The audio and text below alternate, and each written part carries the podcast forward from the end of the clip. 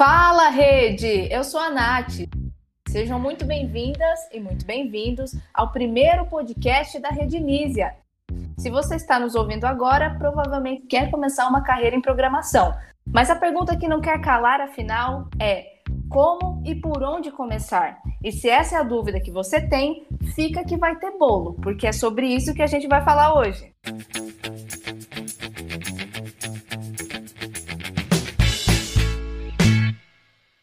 Mas afinal, onde a gente aplica a programação? Um computador não pensa sozinho. Falar que o computador é inteligente é o primeiro mito que a gente vai tirar da sua cabeça. Para que ele funcione bem, alguém precisa programar.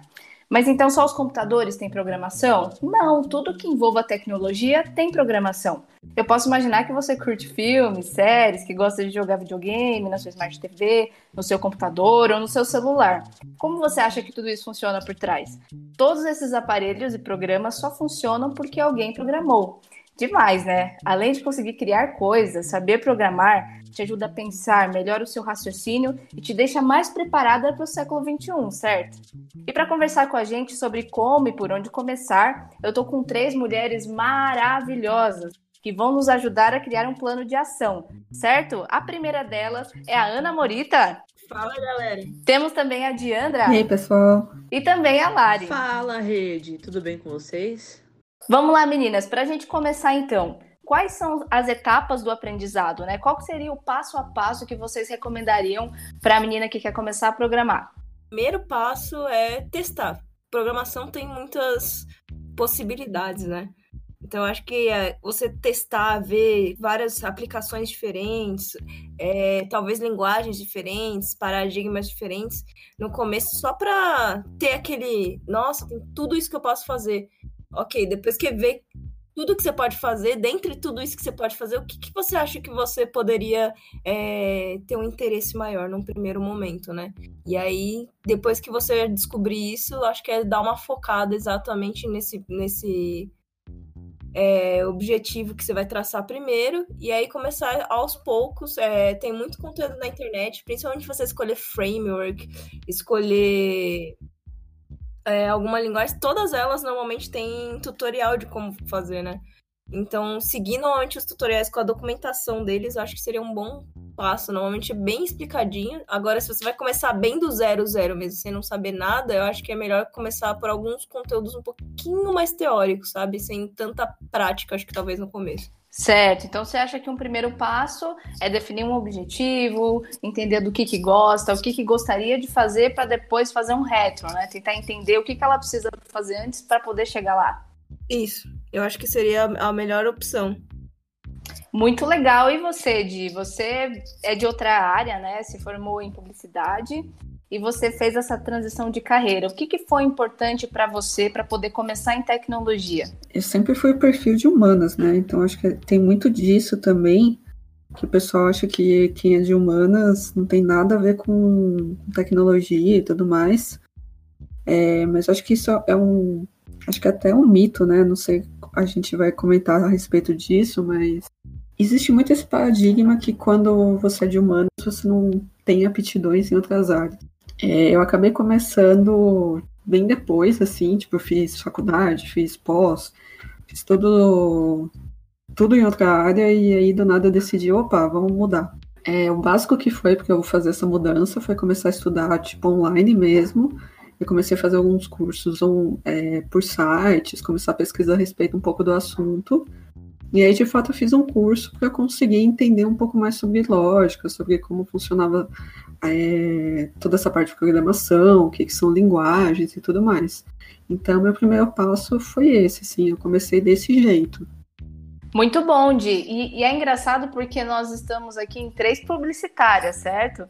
Tanto você, quanto eu, quanto a Lari, a gente veio da área de publicidade, sempre falando que, ah, somos de humanas. Eu acho que eu e ela a gente compartilha do mesmo sentimento, né, de achar que a gente não pode programar ou que a gente não vai ser boa por conta de que a gente fez uma faculdade de humanas. E o que, que você pensa sobre isso, Lari? Porque você tem uma história muito parecida com a Diandra, né?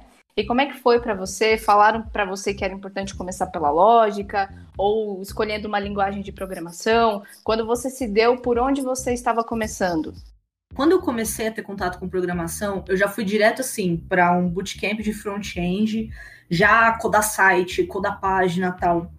E olhando hoje assim para trás, eu vejo que me faltou uma base, mas assim uma base muito, muito básica porque, assim, a minha opinião, eu acho que se você começa a aprender programação já escolhendo uma linguagem, independente do que te leve a escolher essa linguagem, é, ou testando linguagens é, direto, é uma boa forma de você entender mais ou menos como funcionam as coisas. Você pode ver um tutorial, você pode fazer um curso, você pode ler a documentação da linguagem, porque hoje em dia na internet tem tudo à disposição. Só que eu sentia falta de entender de fato o que estava acontecendo dentro do computador. Então, é, meu pai, ele trabalha com isso, ele trabalha com segurança da informação, e ele teve uma, uma vivência, assim, muito grande de hardware e tal.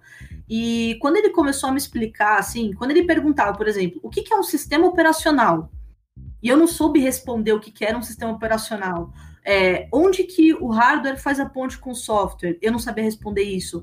Ou coisas muito simples do tipo, quando eu aperto a letra A no teclado, como que ela aparece na tela? Às vezes a gente acha que o processo ele é muito simples, mas a gente deixa de pensar que é uma coisa complexa e que algum dia alguém teve que pensar nisso e aquilo foi programado na máquina para ela responder daquela forma. E agora eu estou vendo esse conhecimento de base, eu estou estudando Linux, eu estou estudando sobre sistemas operacionais, esse tipo de coisa que às vezes não dá tanto tesão nas pessoas, porque você quer sair logo fazendo as coisas. Só que eu sinto que lá na frente, ter essa base vai me tornar uma programadora melhor, porque quando eu usar um terminal, porque quando eu programar alguma coisa, eu vou conseguir entender o que de fato eu estou fazendo com o computador. E aí não vai importar a linguagem que eu aprender, porque se eu entender como aquilo funciona no computador, pouco importa, as linguagens mudam de ano é, de ano para ano, frameworks novos surgem todos os dias, e eu não acho que é por aí. E eu demorei meses querendo trabalhar com publicidade, querendo fazer essa migração de carreira para perceber isso. E eu acho que o caminho ele é muito mais lento, porém, eu acho que entender esse tipo de conhecimento de base é o que faz a diferença lá na frente. Certo. Basicamente, a gente tem o software, que é quando você programa de fato, cria é, algum programa, algum sistema, e a gente tem a parte de hardware, que é como o computador funciona, como funciona a memória. E esses conhecimentos de base, eu concordo contigo, é importante para que a gente entenda, inclusive na programação, como tudo aquilo que eu estou programando está funcionando no computador. Puxando também um pouco para esse assunto, quais são os recursos necessários que vocês acham que uma pessoa precisa ter, uma menina precisa ter para começar a programar, começar a estudar. Ela precisa de um supercomputador, Diandra? Eu acho que não. Não tem necessidade de você ter um supercomputador, até porque é bem caro, né? então é difícil a gente pagar um supercomputador. E eu acho que assim, você ter acesso à internet, você ter um celular, ter um computador assim que você consegue baixar um ou dois programinhas que a gente utiliza no nosso dia a dia, já é suficiente para você começar a dar os que a gente chama os seus baby steps, né? Você só conseguir, tipo, ter acesso, acho que acesso à internet seria o principal. Ana Morita, muito se fala sobre escolher uma linguagem de programação, certo? Uhum. Eu queria entender qual foi a primeira linguagem que você aprendeu é, se você fosse começar hoje, se você começaria por ela, se você acha que para quem está começando hoje a vantagem é começar por outra linguagem, como é que foi para você em relação à escolha de uma linguagem de programação? É, assim, escolha, na verdade, eu não tive, né? Porque eu caí direto na faculdade, então foi a linguagem que a faculdade escolheu que eu, que eu aceitei. É, a minha primeira linguagem foi Java. Eu acho que como primeira linguagem, ela tem, ela tem vários pontos benéficos, principalmente em termos teóricos, né, de carga teórica, é, ela dá a possibilidade de você aprender muita coisa. Só que ao mesmo tempo, tipo, além de você ter essa, essa carga teórica, que é ótimo ter, pode ser que seja um empecilho, que foi o meu caso. Toda aquela carga teórica, toda aquela aqueles conceitos mais complicados que envolvem orientação a objetos, tem que escrever muito, muita coisa para conseguir sair alguma coisa é, de fato naquele código, né? Isso pode dificultar bastante. É, tem linguagens muito mais simples que a gente conseguiria ter o primeiro, a primeira noção, os primeiros passos dentro da programação.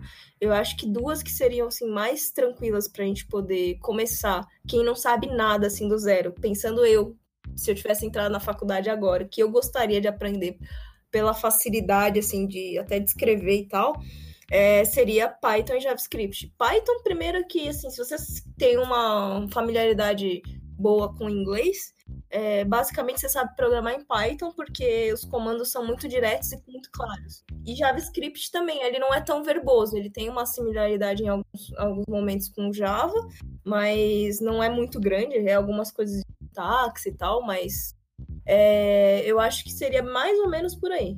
E a Di, como é que foi para você, Di? É, você, você programa hoje na Mastertech com Python, certo? Mas foi a linguagem que você começou logo de cara? Ou você começou por outro caminho também, assim como a Aninha? Então, a, é que a Aninha, ela começou... Começaram por ela, né? Então, tipo, ela começou de acordo... Não teve muita escolha. Não teve escolha. Então, ela foi de acordo com a faculdade, que é muito comum, né? Então, geralmente, é que eu escuto, quem faz faculdade na área acaba indo ou Java ou indo para C, né? que são duas linguagens meio que de base na, na grade curricular de um curso. É, eu acabei indo, eu comecei do básico, né, que a gente nem chama de linguagem de programação, que é HTML CSS, porque existe muito isso, ah, eu faço HTML CSS. Infelizmente você não programa. As pessoas acham que, que HTML e CSS é programação, mas não é, porque são linguagens de marcação e de estilo, né? Uhum. Então, eu comecei a mexer com Python, depois JavaScript, Node, é, agora estou mexendo também um pouquinho com React. E a gente vai. É, eu estou numa situação que, assim, não. Eu tenho uma escolha, assim, de que, que linguagem que eu quero mexer, mas também a gente se adapta à linguagem que a empresa que a gente está tá trabalhando é, acaba mexendo nos projetos principais, né? Então, assim, a maioria, a maioria dos nossos projetos está tudo em Python e JavaScript. Então, são duas linguagens que a gente tem que estar tá sabendo bem, tem que estudar, tem que, tipo, tá bem certinho para conseguir fazer os jobs e tudo mais. Aí, lógico, depois que você domina uma dessas, você consegue aprender outras. Então, eu tenho muita vontade, eu tenho, eu sei que eu vou ser julgada quem, quem tá escutando e vai ouvir, vai, vai falar, meu, você é louca, mas eu tenho vontade de começar a mexer com Java, tá? pra ver qual que é. Polêmico, hein? É polêmico. Se fosse um tempo atrás, eu falaria que você, você realmente tá louca, de, mas é, foi mais eu acho que a maioria das pessoas que falam isso é porque elas estão na mesma situação que, que eu. Ficou traumatizado por causa disso, que foi o primeiro contato com a programação, a, se assustou e criou um ranço de Java. Eu, minha visão de Java já mudou bastante desde esse momento aí, mas eu compreendo as pessoas que falam assim. é, Java acaba assustando, é, porque dentre as linguagens de programação você precisa escrever muito código para fazer, de repente, um comando simples que em Python você faz em uma única linha, né? E eu acho que, até perguntando para outras programadoras, para poder trazer informação aqui para o nosso podcast, Muitas têm as suas recomendações, como vocês. Uma recomenda começar em Python, em JavaScript. E é claro que isso depende também muito do nosso universo que a gente está inserido, quais são a, as pessoas que nos influenciaram a começar. Tudo isso tem. É, acaba que direciona a gente para um caminho, né? Vai muito de preferência de cada programadora. Mas, Lari, é unânime que todas as pessoas que eu converso falam que é legal você ter um caminho, uma linguagem para começar, mas nada mais importante do que lógica, você entender e começar pela lógica. O que, que você acha sobre isso? Eu acho que começar pela lógica é, é fundamental. Eu acho que muita gente fala sobre isso. Assim, é, o mundo de tecnologia tem muitos jargões e muitos mitos, não só com relação às linguagens, mas com relação, enfim, ao próprio mercado. Você ouve falar, por exemplo, Java é verbosa, às vezes você não sabe nem o que significa ou por que, que Java é verbosa. E uma outra coisa que as pessoas falam é saiba lógica ou lógica de programação. Só que se você pergunta para as pessoas o que, que é lógica, o que, que é lógica de programação, muitas vezes você tem várias respostas diferentes. Assim, nem as pessoas conseguem chegar num consenso do que é lógica ou de como melhorar a lógica. Eu acho que assim, parte do, do, do que eu penso de você começar a aprender pelas bases, eu acho que é diretamente ligada ao fato de você começar a aprender pela lógica, não só a lógica da programação, a lógica da linguagem, a lógica de como funciona o computador, a lógica de quando você imputa um negócio ali no seu VS Code, no seu Atom, o que, que de fato está acontecendo por trás do computador. Eu acho que falar para as pessoas que elas têm que aprender lógica nada mais é do que dizer para elas, tipo, entenda o que você está fazendo. Porque assim, hoje em dia a gente tem, por exemplo, o GitHub a gente tem o Stack Overflow, a gente tem um monte de lugares onde você pode, se, se, surge um problema ali na tela, você vai lá, copia, cola seu problema, pesquisa seu problema e vai ter um monte de gente que já resolveu um problema. Você vai lá, copia o código, cola e o negócio roda. E você não faz a menor ideia do que está acontecendo ali. Se você ficar craque, você desenvolve a sua lógica, você vai conseguir entender de fato o que está acontecendo. É, para mim, vai muito além de lógica de programação, de entender variáveis, de entender loops, de conseguir é, se alguém perguntar você o que é um loop, você basicamente fala o que está escrito na Wikipedia, só que você não entende de fato como aquilo está funcionando.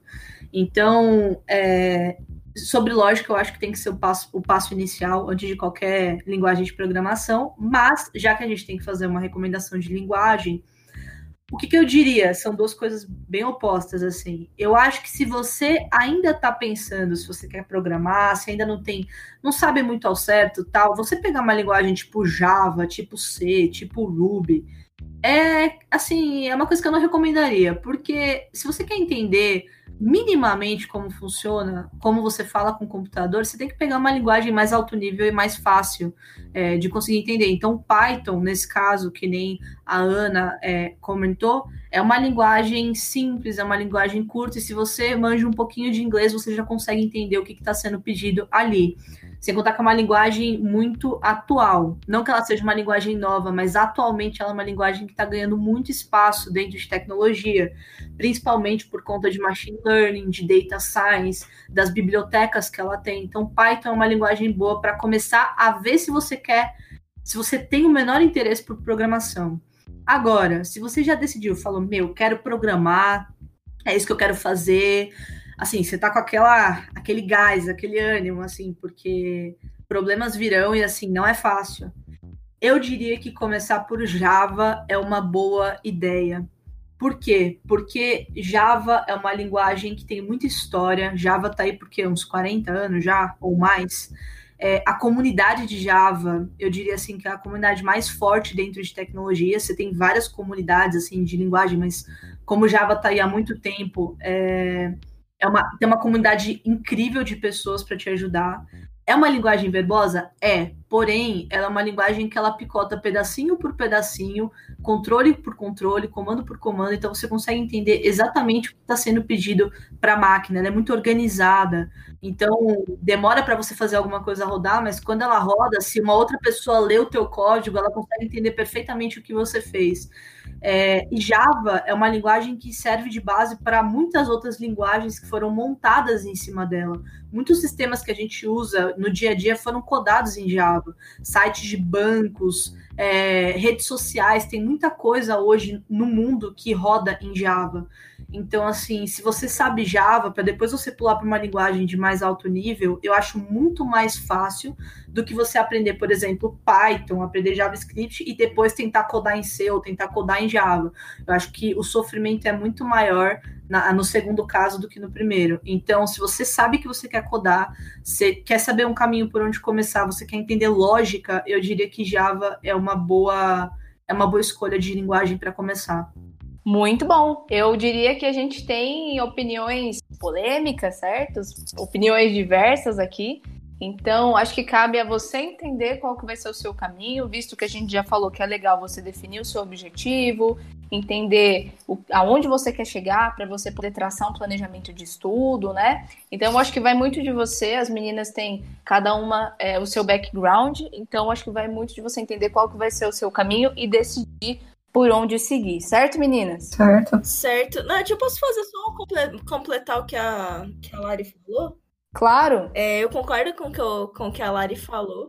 É, realmente, o, o, a transição de quem sabe já para JavaScript ou Python, uma linguagem de mais alto nível, a gente pode até entrar em detalhe depois que é uma linguagem de alto nível. Esse salto realmente funciona. Eu participei, eu particularmente vivenciei isso. Para mim, eu acho que a única coisa que eu tenho para falar é para as pessoas tomarem um pouco de cuidado, às vezes, quando for cair direto no Java, e não deixar algumas coisas é, passarem é, só por passar, né? Tipo, ah, entendi, tá? Se eu fizer isso daqui, isso daqui, isso daqui, eu consigo chegar em tal resultado e aí meio que aceitar que é esse o resultado.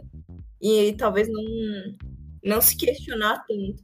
É, isso foi um erro que eu cometi, porque muitas coisas não faziam muito sentido, eu aceitava as coisas do jeito que elas eram e tava, é assim que funciona, tá bom, é assim. E eu fazia as coisas.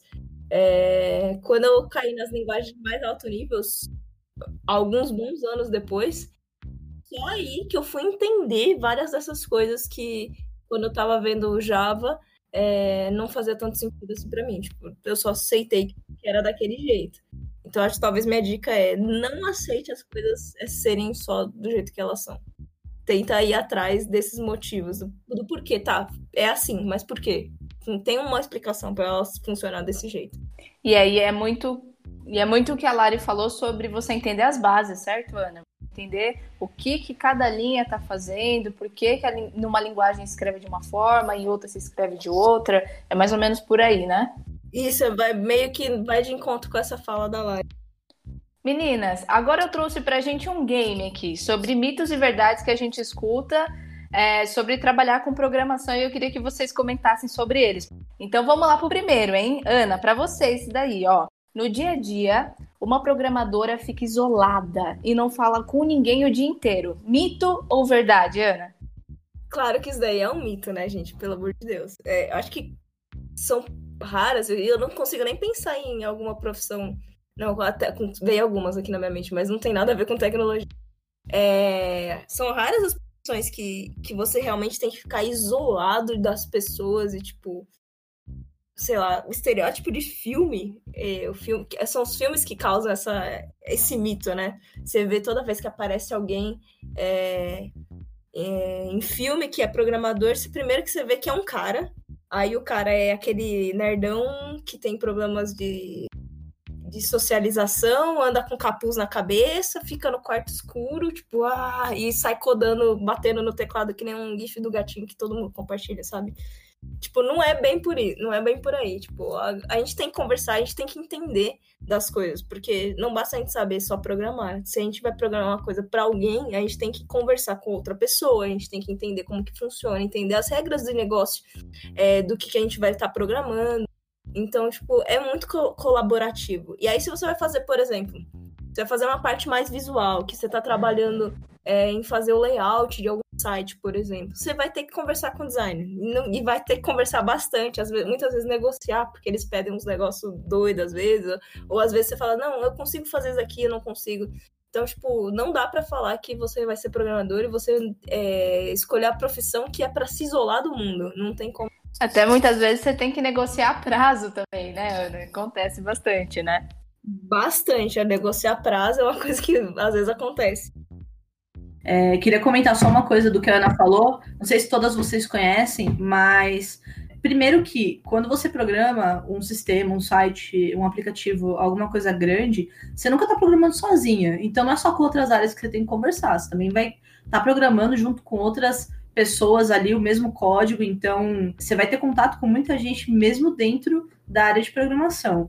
E outra coisa é, hoje em dia existe um conceito muito difundido que é de peer programming, ou seja, você tem tipo uma parceria ali, uma pessoa que programa contigo, você sobe lá o seu commit, você dá um pull request, as pessoas validam, vêm se o que você está programando tá legal, se o seu código tá bem escrito e tal. Então, assim, tudo na, na área de tecnologia, tudo no universo de tecnologia é sempre feito a muitas, com muitas mãos, mesmo entre as pessoas que programam. Então, se você é uma pessoa que gosta de ficar isolada lá no seu quarto com capuz, que nem a Ana falou, talvez programação não seja para você. O que eu queria comentar, que eu acho que a Aninha falou certo, mas eu vou soltar um, algo polêmico aqui, é que a Aninha, eu trabalho com ela quase todo dia, né? Nesse momento a gente está um pouco home office, mas é, é momentaneamente, daqui a pouco tudo volta ao normal.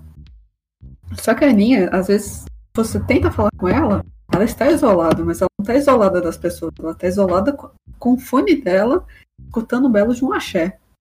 Então, isso também é uma outra coisa que acho que existe é, com essa visão assim, que ah, não, o programador fica lá isolado, quieto, na tristeza, querendo chorar, ou tipo, só fica batendo tecla e do nada, tipo, gospe um, um código feito. E aí tem também aquele estigma do programador que vive à base de Coca-Cola. É, eu acho que isso é bem fake, assim, tipo, não existe. Tipo, eu gosto muito de Coca-Cola, porém, eu não fico com uma garrafinha de Coca-Cola na mesa. E a gente tem a Ana Morita, que além de isolada, ela ainda programa dançando um belo de um axé, certo? É, agora, puxando para um segundo mito aqui, ou verdade, vocês que me dirão, é, Lari, para programar, eu preciso começar desde a infância. Fiquei imaginando um bebezinho programando. Não, você não precisa, obviamente, isso é um mito, você não precisa programar desde a infância. Porém, eu sou da opinião de que programação deveria ser ensinada nas escolas, porque eu acho que é tão fundamental quanto é, outras habilidades que a gente aprende aí desde criança, porque aprender a programar te desenvolve cognitivamente, desenvolve a tua capacidade de raciocínio, de resolução de problemas. Então, até tua resiliência e persistência quando dão erros, porque se você é que nem eu, que odeia perder e odeia errar, você vai se frustrar muito, porque teu código vai dar erro o tempo todo, é, você vai ter que aprender a lidar com as falhas e corrigir os erros. Então, eu acho que mais do que programar, é, é, assim, programar deveria ser ensinado desde pequeno, mas por conta das habilidades que vêm com isso. Mas, obviamente, não. Você pode começar idade, na idade que você quiser. Se tiver 50 anos e tiver querendo aprender a programar, seja bem-vindo ao clube, por favor. Com certeza, nunca é tarde para começar a programar, certo? Di, eu tenho uma aqui que é a sua cara. Sou de humanas, logo não posso programar. Mentira, acho que não tem nada a ver isso. Até um exemplo, né, que a gente já falou aqui, mas vamos repetir de novo. A gente tem, pelo menos aqui, né, na nossa turminha, a gente tem três pessoas que não eram da área. Eram de humanas total. E o que, que a gente está fazendo? A gente está trabalhando com desenvolvimento. Então, isso aí é puramente, assim, não, não, acho que mentira também, acho que uma palavra é forte, estou sendo polêmica, mas não tem nada a ver. Eu acho que quem é de humanas, quem é de biológicas, quem é de exatas, você consegue adquirir conhecimento dando. Lógico, tem pessoas que têm mais facilidade, por exemplo, com matemática? Tem. Mas isso não significa que você não pode saber programação. Não significa que você não consegue mexer com outras coisas. Então, isso aí é, é balela. É mito! Muito bom! E fazer um curso de 42 horas, Ana, te torna uma programadora completa? É, então, se você comprar um curso achando que de X horas, achando que isso vai ser o suficiente para te tornar a próxima Ada Lovelace, eu acho que você está se iludindo, né? É, não tem como. E assim, aí a gente vai cair numa questão que é programação, assim como quase tudo na sua vida, é uma coisa que vai exigir prática e repetição. Sempre. É, você vai ter que estudar e dedicar mais horas de é, aprendizagem, de pesquisa. Acho que programação exige também muitas horas de pesquisa, de você ir atrás de algumas coisas é, e descobrir coisas novas. Assim. Então, isso daí é total um mito. Além desses mitos e verdades, tem muitos outros que circulam por aí, então é sempre legal você conhecer alguém, conversar com alguém, tentar entender o dia a dia dessa programadora para você ver na prática que nem tudo que você ouve por aí é verdade, certo? E vamos deixar então, meninas, uma última mensagem para quem quer começar uma carreira em programação. Como é que vamos falar um pouco da vida real, assim, da vivência de vocês? Qual a mensagem que vocês dariam para as meninas aí que estão prontas para começar uma carreira em programação? Você nunca vai estar 100% pronto para fazer alguma coisa. E isso é normal, porque ninguém vai saber tudo 100% de tudo. Programação é uma área muito grande ainda. É... dá para quebrar em pedaços menores, então tipo, você não vai saber tudo e tá tudo bem. E aí eu acho que vale a pena a gente mencionar para o mencionar que para as pessoas tomarem cuidado com o que a gente que vocês já falaram, acho que outra situação que é a síndrome do impostor. É... Tomar cuidado para a gente também não se sabotar e achar que a gente sempre é incapaz. Isso é um conselho que eu estou falando até para mim mesma, porque esses dias de home office tem sido um desafio é, para codar assim à distância e eu achar que eu não sirvo para isso. Mas É, eu acho que é ficar atenta, você nunca vai estar 100% pronto e tá tudo bem, não tem problema. E, e assim, a gente pode se, se apoiar. É, a rede de programadoras e programadores aí, ela é bem colaborativa, a gente pode se apoiar uns nos outros. Muito legal. Lari, quer fazer algum comentário? Um, quero sim. Se eu puder deixar um conselho, eu acho que é, seria de aprender a aprender. É meio. Sei lá, é meio estranho falar isso, mas quando você começa a trabalhar com tecnologia, diferente de outras áreas, eu que vim de publicidade, é, acho que eu nunca fiquei tantas horas em casa, o meu tempo livre, meus finais de semana, minhas noites, é, estudando sobre publicidade, o tanto que eu estudo sobre tecnologia. Mesmo quem trabalha com isso há anos, se a pessoa moscar ali, ficar dois anos sem se atualizar, sem entender os novos frameworks, sem entender como é que está funcionando o mercado, ela já fica desatualizada. A gente tem um caso aqui muito engraçado dentro da Mastertech. Um dos caras de tecnologia, ele inclusive dá aula sobre isso tal. Há pouco tempo atrás ele falou assim: Cara, preciso estudar, preciso de tempo para estudar, porque eu sinto que eu já tô é, correndo atrás. Então você vê, não é uma coisa. É, esse negócio da síndrome do impostor, ele pega. É uma coisa que pega muita gente. Dentro de tecnologia, pega muita gente. É, na, quando você fala de mulheres em tecnologia, eu acho que a gente não tem nenhuma pesquisa que comprove, né? Mas com certeza o número de mulheres que sentem essa síndrome é ainda maior. Mas você vê pessoas que programam, que estão no mercado, que trabalham com isso o dia inteiro, são parte de um time técnico, e essas pessoas falam assim: putz, preciso estudar porque eu já estou perdendo a mão disso daqui, ou eu preciso aprender essa coisa nova aqui.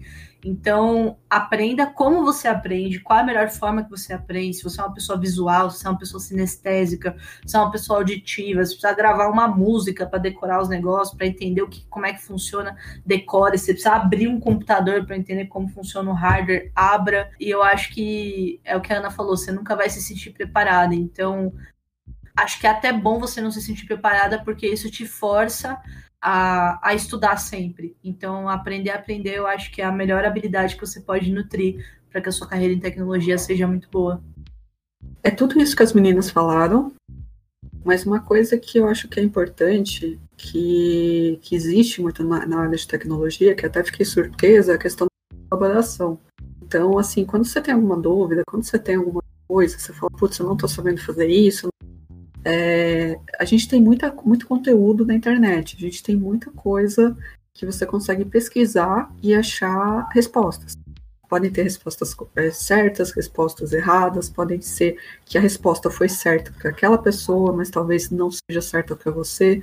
Só que de qualquer forma você consegue pegar a ideia que, que, que essa pessoa fez e tentar replicar no que você está, seu problema, né? Tentar achar uma solução à base na ideia dessa pessoa. Acho que é isso, eu acho que vocês resumiram bem é, a importância né, de começar pelas bases, de entender os seus próprios objetivos. Eu acho que não tem certo, não tem errado. É, cada uma de nós tem a sua própria história e o seu próprio caminho, né? E mais importante do que como começar é começar. Vá nos meetups das comunidades de mulheres, converse com elas se você tiver dúvida, e se inscreva também na Rede Nízia para ficar sabendo dos nossos próximos conteúdos, certo? É, segue a gente no Instagram, a gente está lá como arroba MasterTechNísia. Mande sugestões de temas e compartilhe esse podcast com quem precisar ouvir. Meninas, muito obrigada pela presença de vocês.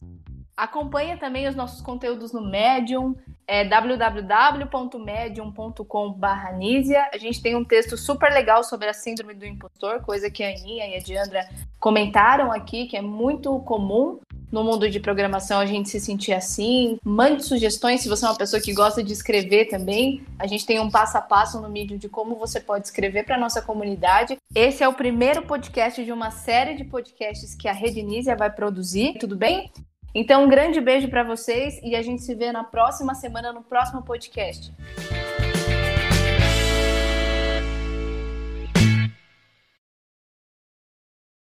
Esse podcast foi produzido pela Mastertech.